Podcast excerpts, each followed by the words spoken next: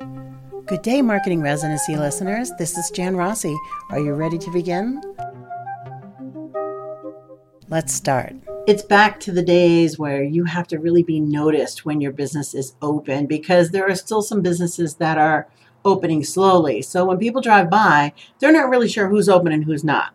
So you might have to go back and do some old school things like put flags around your business. It might just mean you put a lot of pretty flowers out front and you keep watering them. You don't let them die. You put a fresh coat of paint on the front of your retail business. But you do have to get people's attention. And sometimes it just means propping the door open. You let people know we're open. Please stop by. You'd be amazed at how many people want to keep supporting local businesses.